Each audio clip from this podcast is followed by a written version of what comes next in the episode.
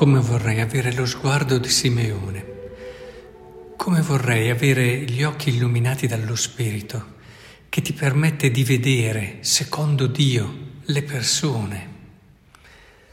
In fondo noi sappiamo un po' già tutto e quindi diventa a volte pericoloso perché perdiamo dei passaggi importanti, dei, delle dimensioni fondamentali rischiamo di dare per scontato.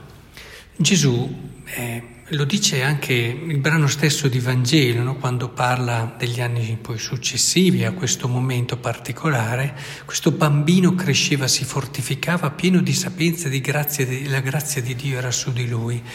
Cioè, cresceva come un bambino normale, si fortificava, eccetera, non è arrivato, cioè c'era questa, e sappiamo come Maria è sempre stata a contatto con questo mistero di tensione no? tra la normalità di suo figlio e quel, quella consapevolezza che aveva del mistero che era racchiuso in lui, che contrastava a volte con quella che era per certi versi l'eccessiva normalità di suo figlio.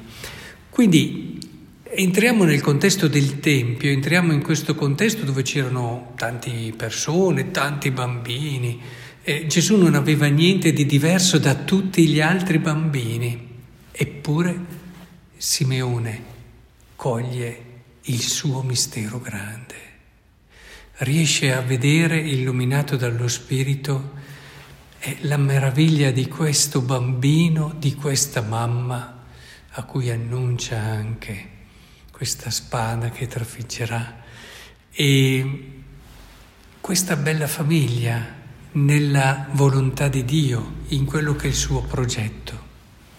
Vorrei che Simeone ci aiutasse a guardare le persone così.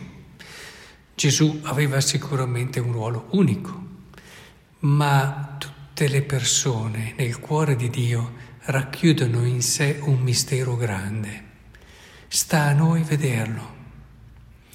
E Simeone era un uomo giusto, un uomo di preghiera, un uomo che era docile all'azione dello Spirito, perché lo Spirito è disponibile per tutti. Il problema è essere docili alla sua azione. Cioè, è, non è quello che fa davvero la differenza in tanti casi è proprio la nostra disponibilità, è come se fosse sempre lì, sempre lì pronto lo Spirito, ti guido io, però non lo fa se non glielo lasciamo fare. E allora se davvero lasciamo che lo Spirito ci guidi, ecco che proprio quella persona lì che facciamo fatica, proprio quell'altra verso la quale abbiamo, anche se non lo ammettiamo, un certo pregiudizio, e quest'altra persona che a volte quasi ci eh, come dire, ci dà un senso di... Eh, cioè ci fa ritrarre, ci fa, ci fa quasi allontanare perché ha degli aspetti che proprio facciamo fatica a reggere. Insomma, proprio queste persone, imparare a vederle con questo mistero. Ritengo che un po' questo lo abbia vissuto anche Francesco nel momento in cui, illuminato dallo Spirito, è andato verso quel lebroso che prima eh, fuggiva e ha visto in lui qualcosa di grande. Ecco, questo sguardo è fondamentale e ci può aiutare a vivere la quotidianità, soprattutto le relazioni, con un grande spirito di semplicità e di umiltà viverle nello stupore, nella meraviglia di vedere qualcosa di bello, qualcosa di grande che non toglie niente a noi, ma proprio perché lo vediamo con questo stupore ci rende partecipi della bellezza e della ricchezza della persona.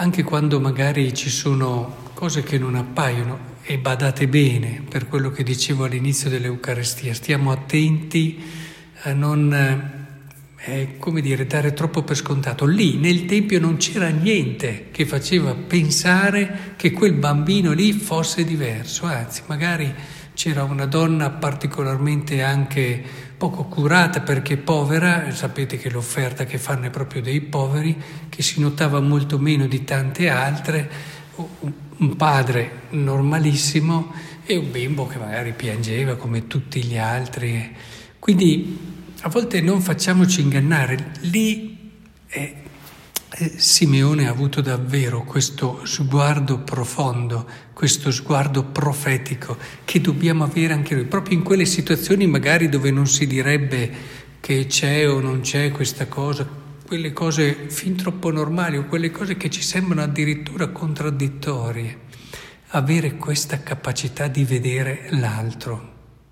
Io ritengo che se davvero vorremmo essere un giorno felici, dobbiamo passare da questa porta, cioè dobbiamo passare da questa capacità, chiediamogliela a Dio, perché sarà un modo attraverso il quale ve ne accorgerete, Dio ci darà tanti doni. Se davvero vogliamo diventare ricchi, dobbiamo aprire questa porta, diciamo così, che è la porta di questo sguardo, perché allora attraverso quei misteri che riusciremo a riconoscere Dio ci verrà incontro, Dio ci parlerà, Dio ci farà comprendere e capire il nostro mistero. Sia questa allora la nostra grazia, la grazia che, per la quale preghiamo ogni giorno e soprattutto oggi in questa festa e invochiamo soprattutto Simeone che Lui ci accompagni, questo uomo di Dio, questo grande santo, in questo cammino.